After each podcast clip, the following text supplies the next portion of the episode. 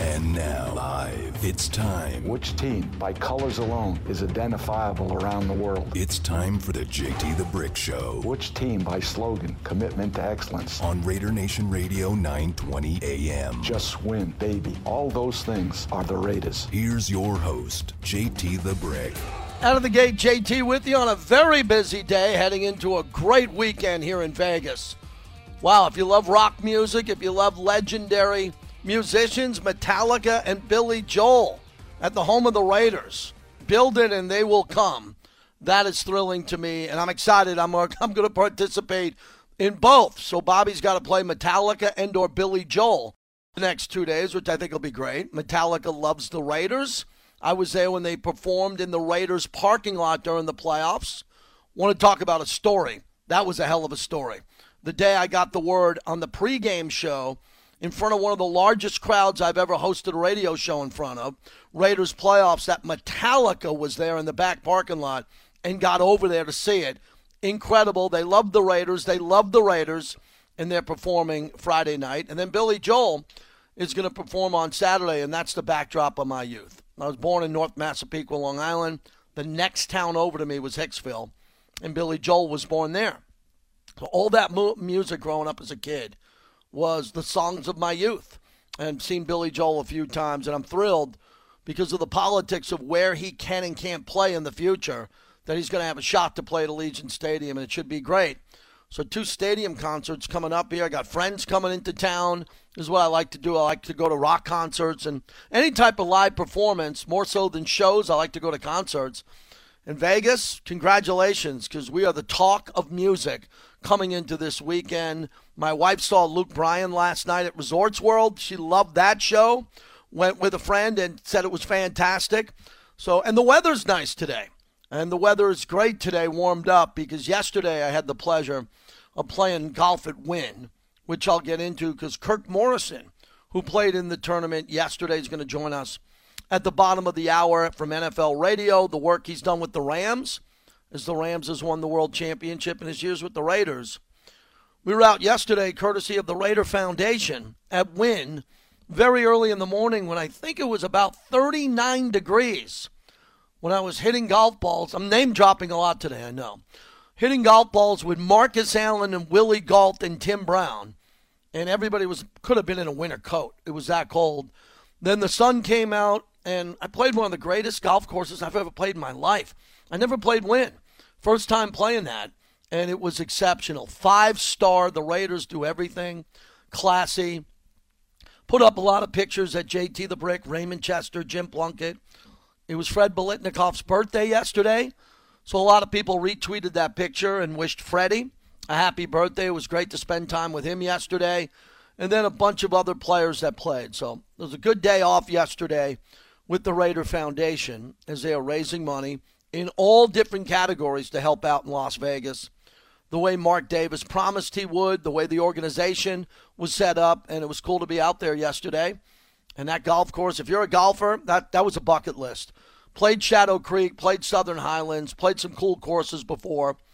That was special, man. To be on the in the middle of the strip with casinos above you, golf shots into greens that are surrounded by waterfalls. Man, Mr. Wynn initially and the people behind that golf course really knew what they were doing.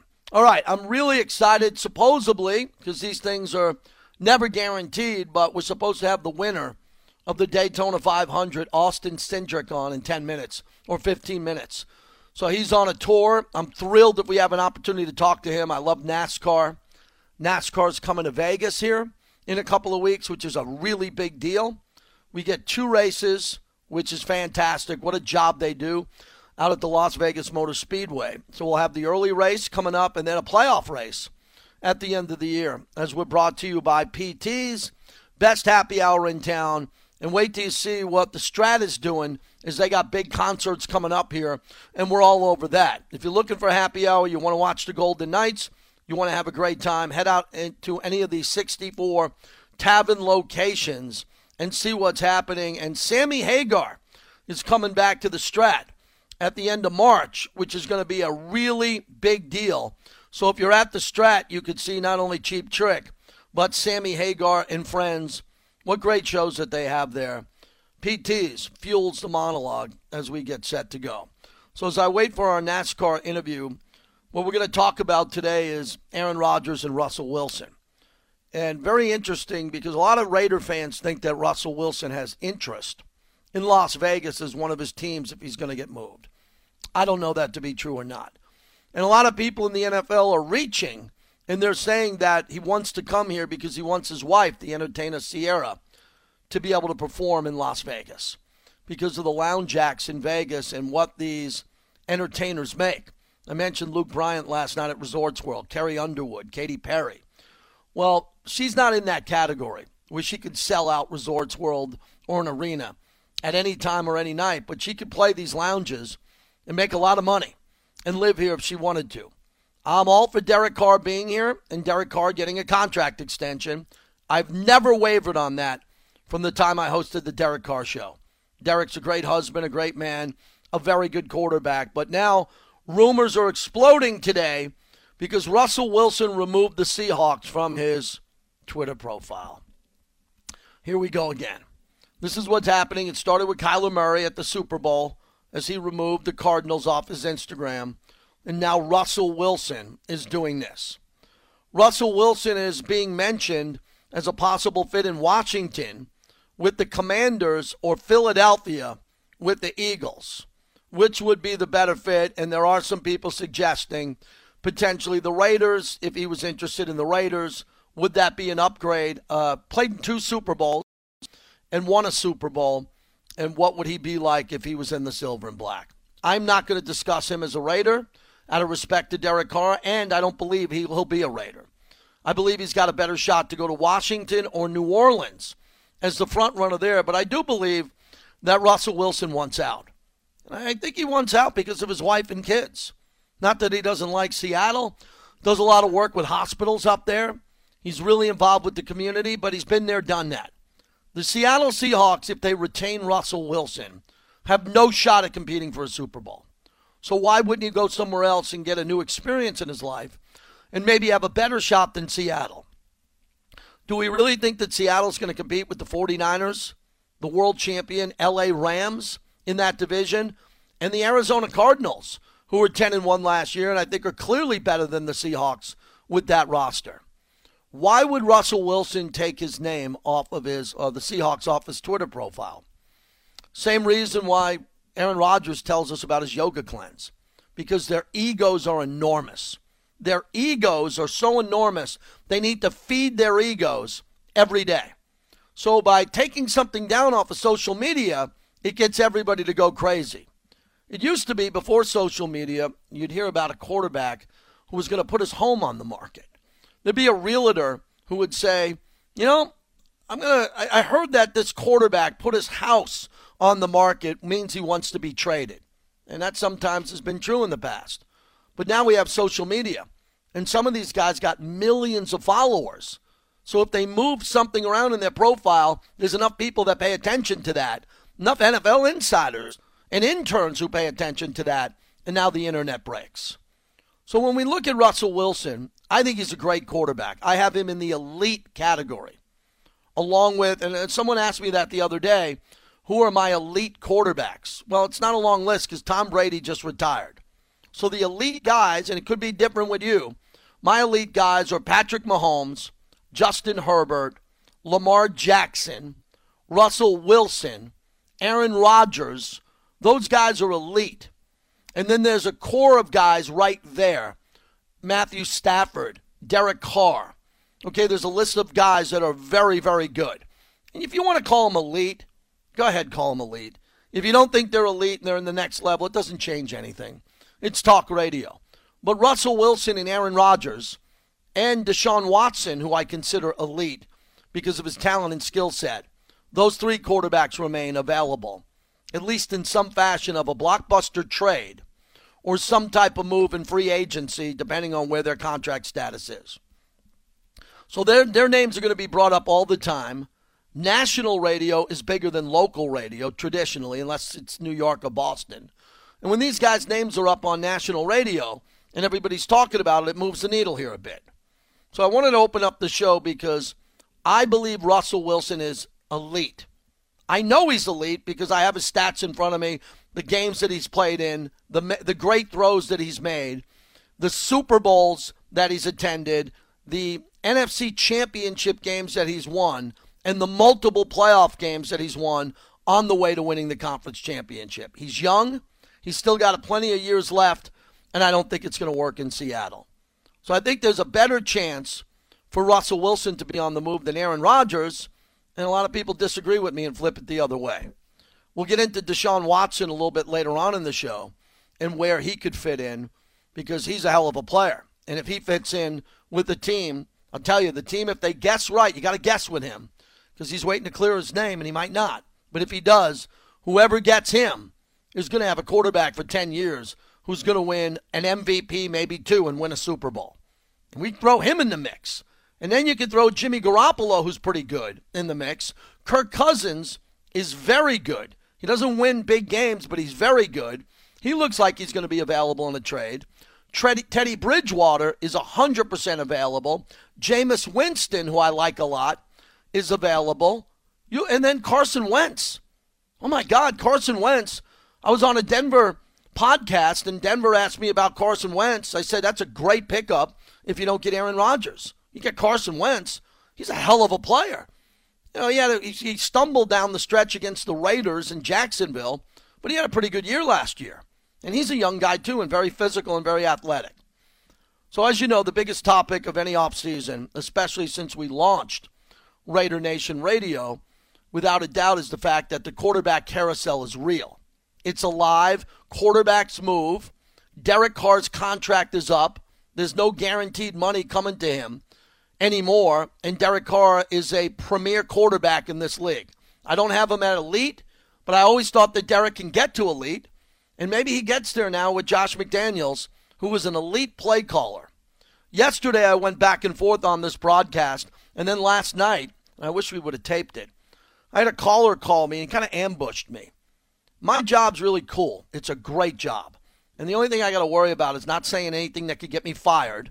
And good luck doing that the last two, three years. All right? With BLM and COVID and vaccines or not. Okay? On a tightrope. But I think I'm pretty safe with that. And then the other big thing when we look at all of this is what's happening here is rumors, innuendos, and trends. And what people are really concerned about. You can alienate people if you don't kiss their ass all the time. You know, not everybody's Michael Jordan and LeBron and Derek Jeter. There's different categories of guys along the way that you got to cover them, and you got to cover them honestly. Honestly, you got to cover them and say where they are at, where their contract's at, should they be renewed, should they get more money and less money. And with Derek Carr, I've been very transparent working with the team. I was in the building today, not on the football side, and I can tell you that Derek Carr can win any game at any time, and he can win the Super Bowl. That's me being transparent. Are there other quarterbacks better than him? Absolutely. They've proven that. Uh, is it realistic that they could be in the conversation with the Raiders? No, most of them are not realistic. But they're in the conversation because if they're in the conversation with the Washington football team, the Philadelphia Eagles, the New Orleans Saints, you better believe that they can be in the conversation with the Las Vegas Raiders. But there's value to Derek Carr for the community what he does here, how he plays, and the chemistry that he has as a captain with his teammates. And I think that's really important and the reason why he'll be here, depending on what his contract is.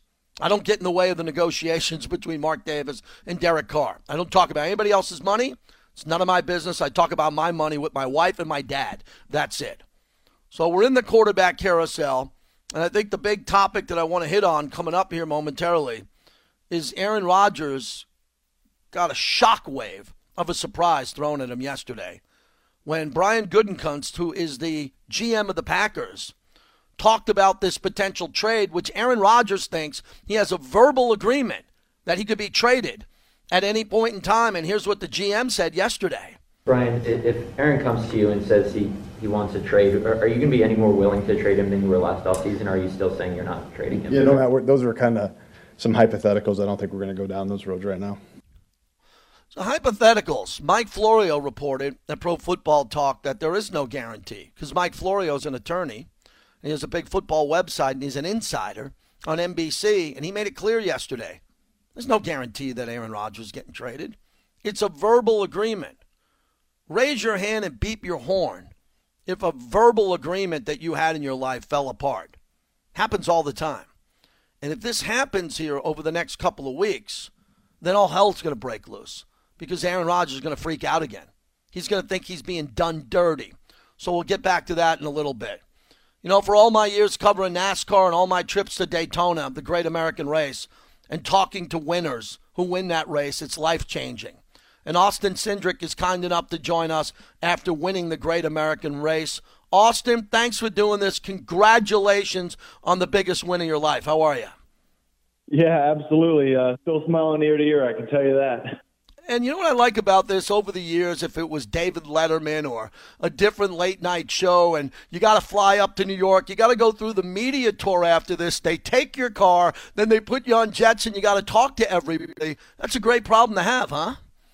Yeah, yeah, absolutely. Obviously, our season's just now starting, and uh, we're we're getting rolling here. But uh, yeah, I could I could talk about this for the rest of my life. Tell me about being a little boy and from your family and the background in racing and dreaming to win the Daytona 500. What were your earliest memories of the race?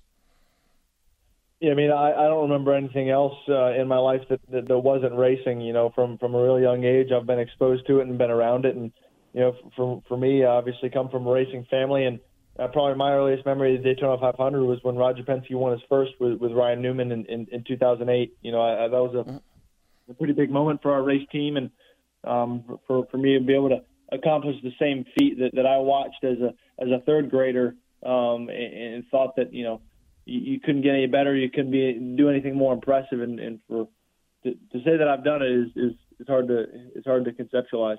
Where did you grow up as a young boy and a teenager? Where were the closest tracks to you? Where outside the Daytona, you also thought about that race and maybe a potential to win there.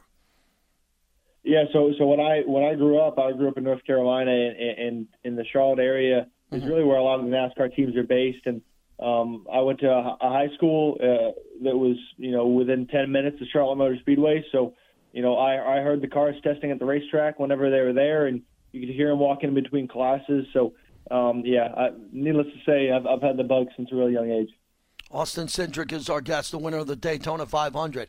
That's amazing. You have these early memories of hearing the sounds of motors and engines right where you are and knowing the sport. It wasn't like it seemed like it wasn't a, choice you had. Did you play other sports as a kid, little league, basketball, or was it we always knocked uh, locked in to be a driver? Yeah, I did. I did play a little little league uh, basketball. Was probably one of the one of the sports that I played the most. You know, when I was a kid. Uh, my dad actually played college basketball. You know, Division three school um, so and and he's he's fairly tall. It was kind of always known that I was going to be tall.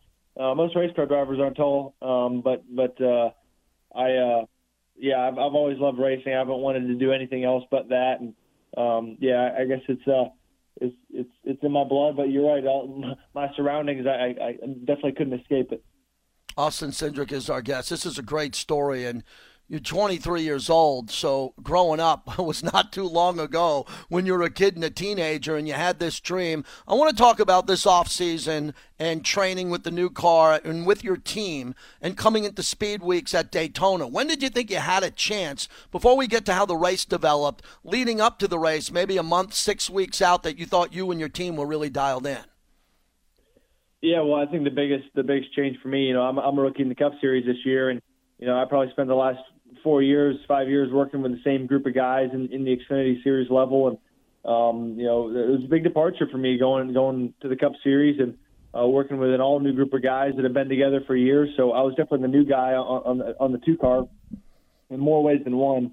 And uh, over the off season, just working with Jeremy Bullins and the, and the team and trying to understand, get that communication down the best we can without being in a race scenario. You know, that's uh, I'd say that's one of the bigger challenges that I faced during the off season, and I, I feel like I'll continue to face as we as we start out the year as we try and really refine ourselves and be able to be contenders every weekend. But um, yeah, to, to be able to come to speed weeks and and and bring a fast race car, and uh, you know after we did the duels, finishing second in the duels on Thursday mm-hmm. night, you know I I felt like we were pretty strong. I felt like all the Ford Mustangs were really strong, and um, coming into the race and uh, really being an influence throughout the majority of the event and putting, putting ourselves in position, track position by by the start of the third stage, and um, just try and go win the thing. At, the, at that point, it's it's right in front of you, and you don't know when you're going to be running up front in the Daytona 500 next, and you got you got to take advantage of it when you have it. Austin Cindric wins the Daytona 500, kind enough to join us. So I got to just tell you, I live in Las Vegas and I'm watching the race and I'm outside and I got it on. I'm watching the pre race and I know Chris Myers well, who's hosting it. And Tony Stewart's involved because Jeff Gordon is not in the booth anymore with Mike Joy. And they, they go to Tony Stewart at the start of the race and they were making fun of him a little bit lightly that he never won the Daytona 500 with all of his accomplishments. He won 19 times at different races on the track, and he said, not winning Daytona haunts me to this day. And I, Austin, I'm watching it on TV and I'm going, wow, he's calling the race for the first time. Pressure on him because not everybody can call a race and be an analyst and be great at the Daytona 500. And it really dropped me into the race saying how difficult it is to win. So the race starts off for you Walk me through the first two stages, staying out of a wreck or two, and how the car is running as you're trying to manipulate yourself around the track and get in good position. Yeah, really early in the race, you know, I, started uh, P5 and uh, was able to work up to the top with Brad Keselowski pretty early on and uh, control the race from there. You know, we, we, we tandem pushed, we did a lot of bump drafting, we controlled the outside lane for a while, and uh, that was pretty much all I needed to know from myself. That um, I, I had I had the car, I had you know the the, the right stuff, and I did, I did the right homework to be able to influence a lane enough to to, to control the race, and and I, I think that was something that really started us off on a really good foot. And um, whenever we got behind, we were always able to make our way back up to the field. So um, it was always it was always um, a strong effort, but it takes execution. And we had some amazing pit stops. Uh, Jeremy Bullins called a great race on the pit box, and mm-hmm. like I said before, put put ourselves in position by the end. And at that point, uh, ball's in my court and go try and uh, make the dream come true. You did, and I just want to wrap it up. We're talking Austin Cindric. He wins the Daytona 500, kind enough to join us. So, what is it like going that fast and seeing a wreck in front of you, behind you? Your spotter gets in your ear, and you know that there's going to be an opportunity to pit or there's going to be a restart. And I want to get to your restart. What is the adrenaline like at that moment when your car is still alive, you're still available, and some great drivers are gone from the race? Yeah, I mean, at, at that point, you know, there's no hesitation. You know, there's like you said before, there's a lot going on, a lot of things to focus on, and and, and you know, my spotter is probably my my second brain. You know, he, he's on the roof, he can see what I can't, and relays that information to me, and I, I can't I can't hesitate in, in in my reaction to what he has to say. So um, like like I said, just just the communication piece is so important, especially races like that where we're talking about inches going so uh, 200 miles an hour. So um, just a just just great to be able to have that kind of collaboration with with uh, you know it's it's still very much a human sport. You talk about the machines, but you know the, the people that are involved are, are so important. And um, I'm surrounded by some great people, and and the, that's what it takes to win a to win a race this big. Austin, last racing question. I'm looking at the highlight now on my phone of that final lap and coming off that last turn, and there is chaos behind you as guys are wrecking, and you're getting closer and closer to the finish line. What was that feeling like for you, knowing it's not over yet? The, the race is done behind you, but you got to finish. You got to finish knowing everyone's chasing you. Yeah, I mean, coming off of turn four, you know the wolves are coming. They they want what you got, and um, you know, it's it's it's the biggest moment. You know, try, coming to the start finish line for the Daytona 500, and, and so everyone's built their run, everyone's bringing it to us, and um, you know, just just able to obviously hold it off. Like I said, I got some great information from from my spotter, and being able to understand, you know, what, what lanes to block and uh, where to position ourselves. And uh, I felt like there's some things I learned early on in the race that made me have the confidence that if I was nose ahead by the time I got to the tri-oval, we were going to be in good shape. So um, it, it all played out and uh, could be happier. Austin, congratulations. I tell you one thing being at Daytona a number of times, anybody could be in that race. If you stay away from the big wreck, you're on that lead lap. Everybody wants to win. I know there's some blocking and some teammates might want to help you secure the win, but you know everybody's gunning for you. They'll do anything to get past you, and you pulled it out. It was one of the great finishes and great moments in Daytona 500 history. Your backstory is incredible. You have what so many legends before you have never got to win the Daytona 500 and to have that as your legacy. And I know you're going to try to win another one and win multiple championships. and we're pulling for you. Thanks so much for doing this. I'm thrilled to interview you. Have a great career, and thanks for coming on as the winner of the Daytona 500. Awesome, man. Sounds great. I appreciate it. Thank you. You got it. Austin Cindric. Man, really cool to get that done. Way to go. That that final lap, and I'll retweet it right now. So everybody, if you haven't seen it, as we just finished up that interview, just incredible that think of it. He's 23 years old, and behind him are guys just diving down, bouncing off walls, wrecking, all because they want to win the race that he's about to win. And he drives like a legend and wins the Daytona 500. And the rest of his life, he could be 80 years old, and they'll bring him in the infield for the driver introductions, and they'll say, Here's the winner of the 2022 Daytona 500, and they'll never take that away. Excited about that. Former Raider linebacker Kirk Morrison joins us next on Raider Nation Radio.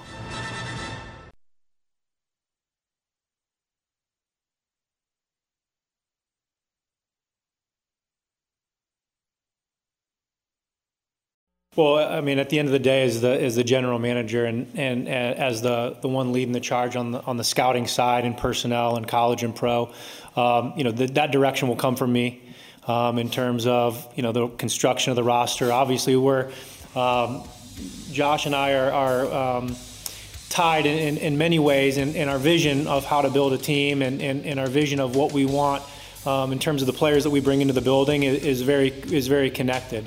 Um, but at the end of the day, when it's time to make decisions um, at, on personnel, while we'll work together, you know, those final decisions will be be made by me.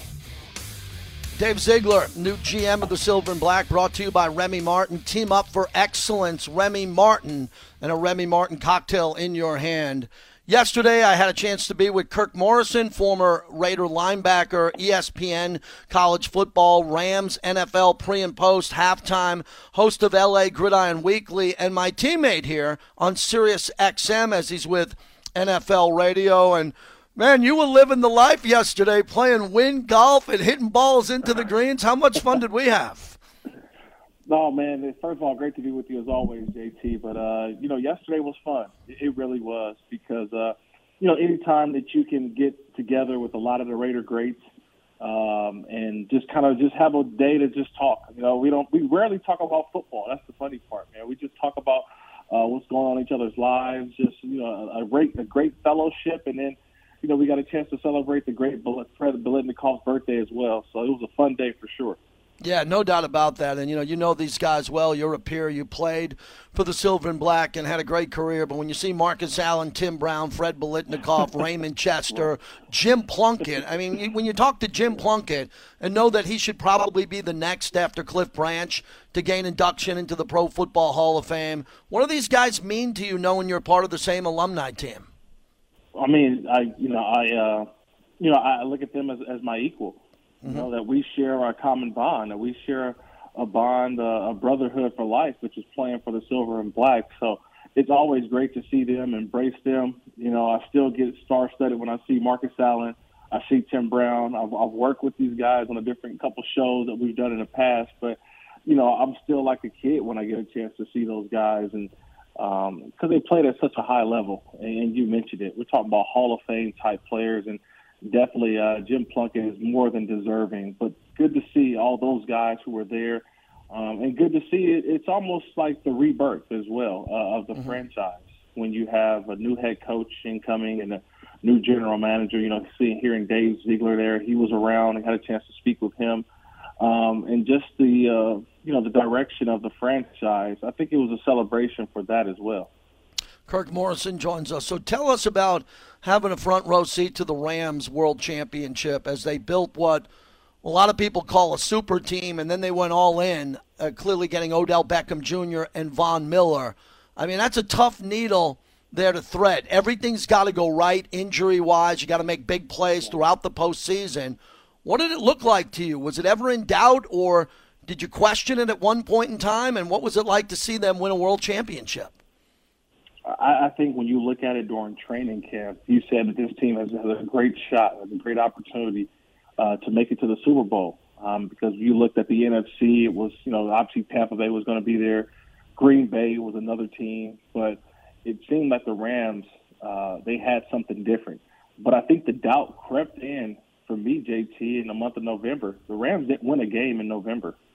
They did not win a football game. And they went on a three game losing streak, had a bye, and then came off the bye and still lost to the Green Bay Packers. And it looked like this team wouldn't be able to win another game. You know, after losing Robert Woods, you mentioned Odell Beckham, but it was something about the playoffs that we saw a different Matthew Stafford, who a guy who had never won a playoff game. He won four of them, right? And so to me, watching this thing kind of play out, I really thought it really put the NFL on notice because the Rams really were about the today. They were worried. They were, they were worried about the present and not about the future. They said, "Hey, sometimes you mortgage just a little bit, the draft picks, things like that.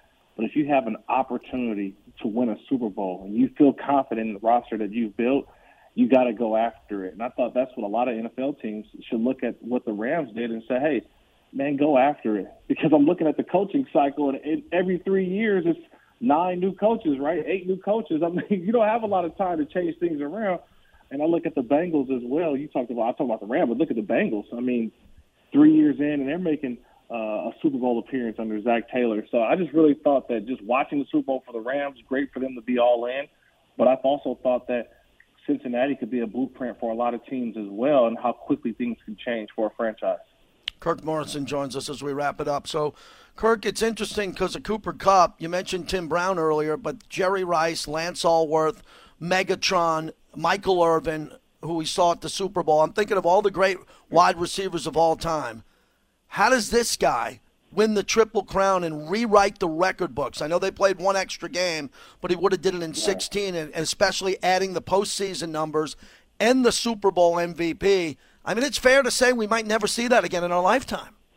No, and and the crazy part about all of this to me, JT, is that Cooper Kupp is really the same football player that he's been since he got to the league. He mm-hmm. was always an outstanding route runner, a guy who would just always get open.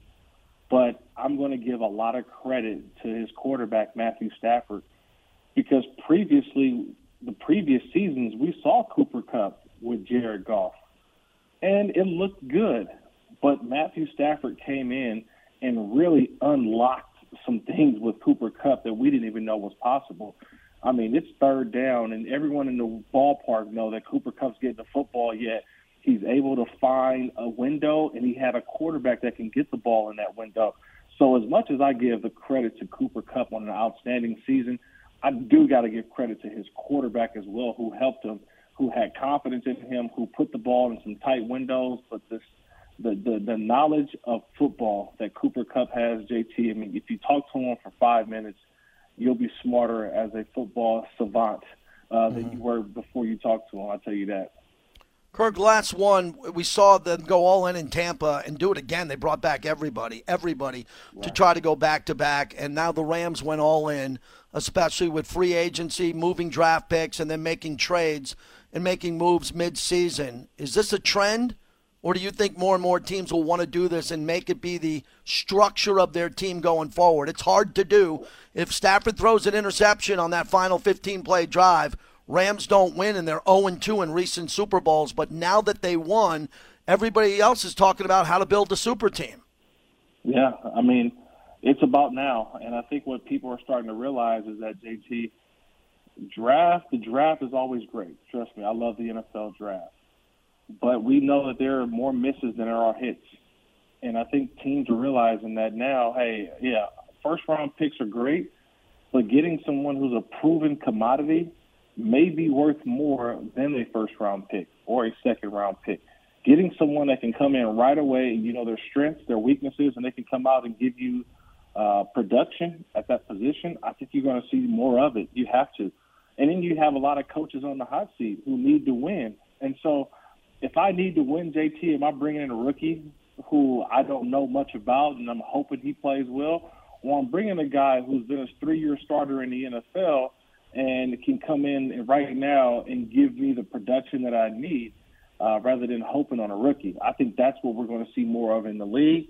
You'll still have your first-round picks. There's still going to be guys in the second, third round who will really come on, but – you know, for guys who I think are big names in the league, hey, sometimes you got to take a swing, and I think you'll see more of those swings uh, than we did in the years past. Thank you, Kirk. It was great seeing you again. Look forward to seeing you soon, and I appreciate it. Great job on all your platforms. Thanks for joining us.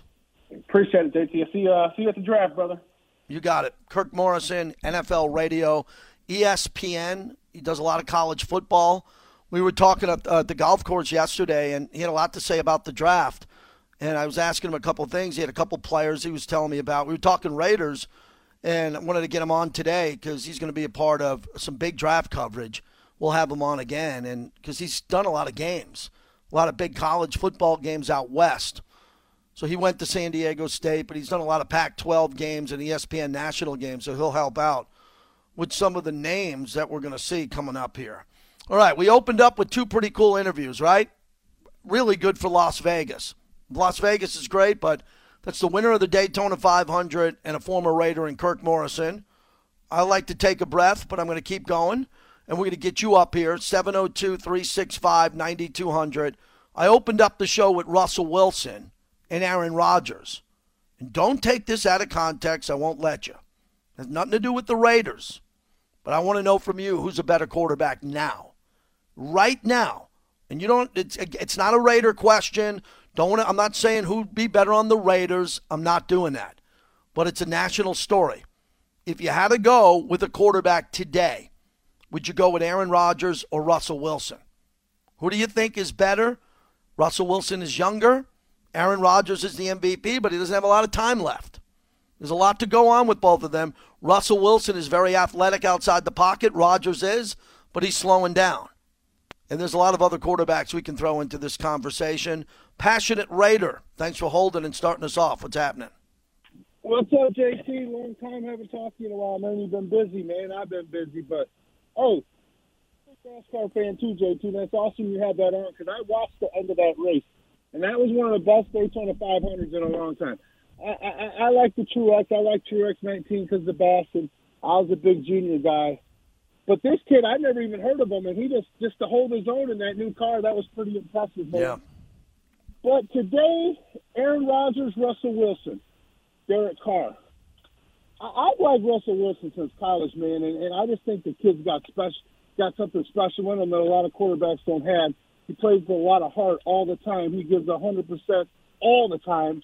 He's like another like he's got a motor like Max to me. He just don't stop.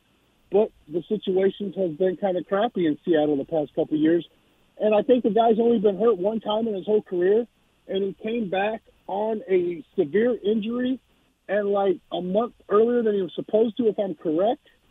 I mean, I've been kind of hollering the Russell Wilson thing too, but and then I seen at the Pro Bowl where they showed at the end of the Pro Bowl where him and his wife and his kids were out walking on the field, on and I said, I was like, man, they're talking. He's selling it to his wife right there. What he's selling it to her. So whatever just wins football games, JT, that happen. Just win and get us that trophy. Who's ever under center, just win. Whatever Appreciate the call. You know, I don't think Russell Wilson would have to sell Ciara on Los Angeles, New York, or Vegas. I think Ciara would be selling Russell Wilson on that. She's a young entertainer, a young mom, and she wants to perform, and you can't do it in Seattle. I've been to Seattle a lot. You could do a show in Seattle. She's not playing the football stadium, and she's not playing the hockey arena, and there's no lounges in Sub- uh, Seattle or Redmond, Washington, where she could roll up and do six nights in a row, you know, for 800 to 1,500 people and make money. People throw that out. Remember, last year at this time, the stupidity that we were dealing with with Aaron Rodgers, with his fiance at the time being a movie star. And people were doing radio shows about the fact that she had a home in Boulder, Colorado. Remember this? And they were saying, well, Aaron Rodgers is going to go to Denver because his fiance's got a home in Boulder. How ridiculous that was? I mean, it was ridiculous. And everybody's reporting some certain nonsense every day. When we come back, I'll get into a report today from someone in the media, which is ridiculous. I think an Uber driver, a landscaper, anybody, a cocktail waitress could have had the same rumor. And, and everybody's buying into it when it comes to Aaron Rodgers. We are brought to you by our great friends, and I mean they are great friends, Modelo, the official cerveza of the Las Vegas Raiders. Saw the Modelo team yesterday out there at Wynn. They were having fun, and there were Modelos at the turn. Yes, I had an ice cold Modelo as I was golfing at the Raider Foundation, and it tasted great, even though it was only in the 40s. I love Modelo, proud partner of our show.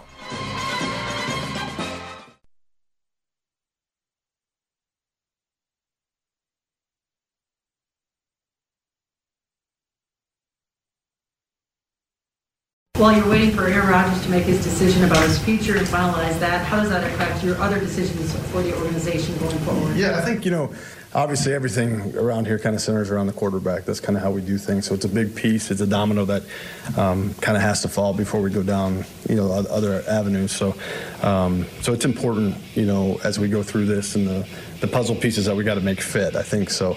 Um, that's the first one to go. That's Brian Gutekunst. He's the GM of the Packers, and he's getting peppered now by the media. Uh, the same media that gave Aaron Rodgers a free pass last year in Green Bay and didn't ask him the right questions about him being vaccinated compared to being immunized and all that. And Aaron Rodgers just ran over the media. And he thinks he gets along with him. He goes on Pat McAfee, who I'm on the same channel with on Sirius XM. McAfee's got a massive show right now. He talks to him every week. And this Aaron Rodgers conversation is picking up more steam as we continue to play the sound because the GM could be backtracking here a little bit because there's supposed to be a verbal agreement in place that would enable Aaron Rodgers to leave and go to a team like Denver. Now remember, most of the teams in the league are not going to be able to trade for Aaron Rodgers. There's only two or three. So in order for that to happen, the Packers have to agree to terms on the trade. So I would think that the Packers would want to move him to the AFC get him out of the AFC, or move him to a team that's harmless, It's not going to win with them. That would be Washington. Like Washington, the Washington football team, now the Commanders, they're okay. I mean, we know that, silver and black. I mean, they came in and beat the Raiders at Allegiant Stadium. That game drove me nuts, but they did that. And Aaron Rodgers, if he went to Washington, might have a chance for a wild card or possibly beat Dallas in the division, but I would doubt it. So Aaron Rodgers needs the Packers to get out of the way and do a trade most likely with Denver, and that would affect the Raiders. So how would that happen? Well, Brian Gutekunst and the Hill team, the Packer executives would have to agree to this. And that's an important deal. And I want to get right here to Davante Adams. That's a player that most Raider fans want to get is Davante Adams in a trade to come and play with Derek Carr. And the Packer GM was asked about that deal. It's not something we like to do. We'd certainly um, not like to do that if we don't have to. We'd certainly like to come up with a long-term deal that works for both sides. But that's, um, it's again, it's hypothetical that a lot of things have to happen before we get to that point. So this is a fascinating football conversation. Fascinating. That's why I'm talking about it on Raider Nation Radio. It affects the Raiders if Rodgers goes to Denver and Davante Adams coming to Las Vegas, if that's possible. The only problem with Davante Adams, it's a perfect fit for the Raiders. Perfect. Him and Derek Carr are very close. They played college together. He's the best wide receiver, so why wouldn't it be perfect? It would be perfect. It, it, it wouldn't be perfect because of how expensive he is and what the Raiders would have to give up. So follow me. If the Packers tag Davante Adams, which I believe they will, they're going to tag him. And then if the Raiders called on a trade to get him at that price, the Raiders would have to trade for him, give the Packers a lot, in draft equity, and they'd have to sign Davante Adams to the most expensive contract in the history of the Raiders, other than a quarterback. So if you're going to give Carr an extension and you're going to pay Davante Adams, guys are going to have to go. You're not going to be able to get the prize cornerback maybe you want. You're not going to be able to get that free agent player, maybe really good player on the offensive line that you can want. So it makes things a little bit more complicated. Brian Gutekunst was asked what happens if there's a scenario. Is there a scenario where Davante Adams could just walk away. Is there a scenario in which you wouldn't tag or extend Davante Adams? Could, could, he walk, or could you let him walk? Yeah, possibly. I mean, again, like I said, I think it, there's a lot of things to be determined there.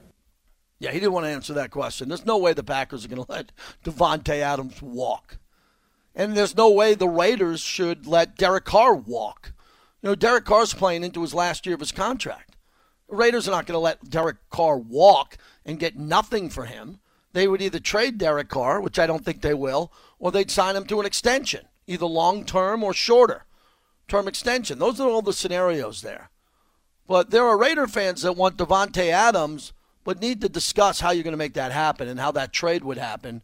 And we just don't know because Josh McDaniels and Dave Ziegler are not showing their cards, nor should they. Nor should they.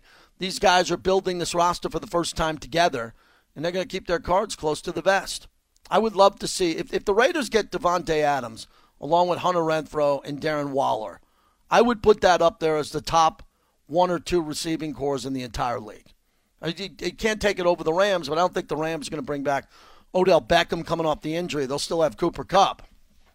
And you'll look at some other teams, Amari Cooper could be on the move from Dallas. But can you imagine the Raiders breaking huddle next you know, this upcoming year at Allegiant Stadium? Davante Adams wide to the left, Hunter Renfrow in the right slot, and Darren Waller at tight end, completely healthy. I mean, Waller's a receiver. Hunter Renfrow's already at 100 receptions, and Davante Adams is better than everybody by a lot. That would be the ultimate offensive weapon that the Raiders have been chasing for a long time. We're not talking about Michael Crabtree type talent. We're talking about Davante Adams. And Darren Waller's got receiver ability more so than a tight end. And Hunter Renfrow with Josh McDaniels, everybody's talking about that. We're going to get Tom Curran on the radio. He's one of the best insiders in New England in all sports Celtics, Patriots, and all that. He knows Josh McDaniels well. I went on his show at the Super Bowl, and he says he's going to join us next week. And what, what Josh McDaniels can do with Hunter Renfrow could be spectacular. And he was able to do it with Wes Welker, Damon Amendola, and the best of them all, Julian Edelman. Now he gets Hunter Renfrow. Why wouldn't you run the same exact plays? I'm talking exactly. Bring Julian Edelman in, take him out to dinner with Hunter Renfrow, bring in whoever you want, Amendola, and just sit down with Hunter Renfrow and go, these are the 10 plays that Josh McDaniels loves to throw to a slot receiver. Work out with Derek Carr the entire offseason and do not deviate from these routes. And Hunter Renfrow runs a nasty route already. That head fake thing he does at the goal line, where his whole body contorts and goes the other way, incredible to see. And I'm, I'm assuming when they get that playbook over to, I think, the best young slot receiver in football, in Hunter Renfrow, they're going to take it up a notch. It's going to be great. Also, yesterday, I took a picture. You know, I took a picture with the offensive line, Donald Penn, and a few of the Raiders' offensive linemen there. One of the only times I looked small, small. And uh, I ran into, I played right in front of Alec Ingold, and we had a nice conversation. The fullback of the Raiders, coming off his injury, he was just cleared, full cleared, so he was able to play golf. And we had a great time out there yesterday. Really cool. I want to thank the Raider Foundation for everything that went into yesterday. Really honored to be a part of that. Now, we're going to try to thread the needle on a pretty cool final hour of the show. They used to call him Metta World Peace, Ron Artest. Now he goes by Metta Sandiford Artest. I'll ask him about the new name change. George Sedano from ESPN LA on what's happening with LeBron James. And our teammate here on Raider Nation Radio, Vinny Bonsignore, all next hour.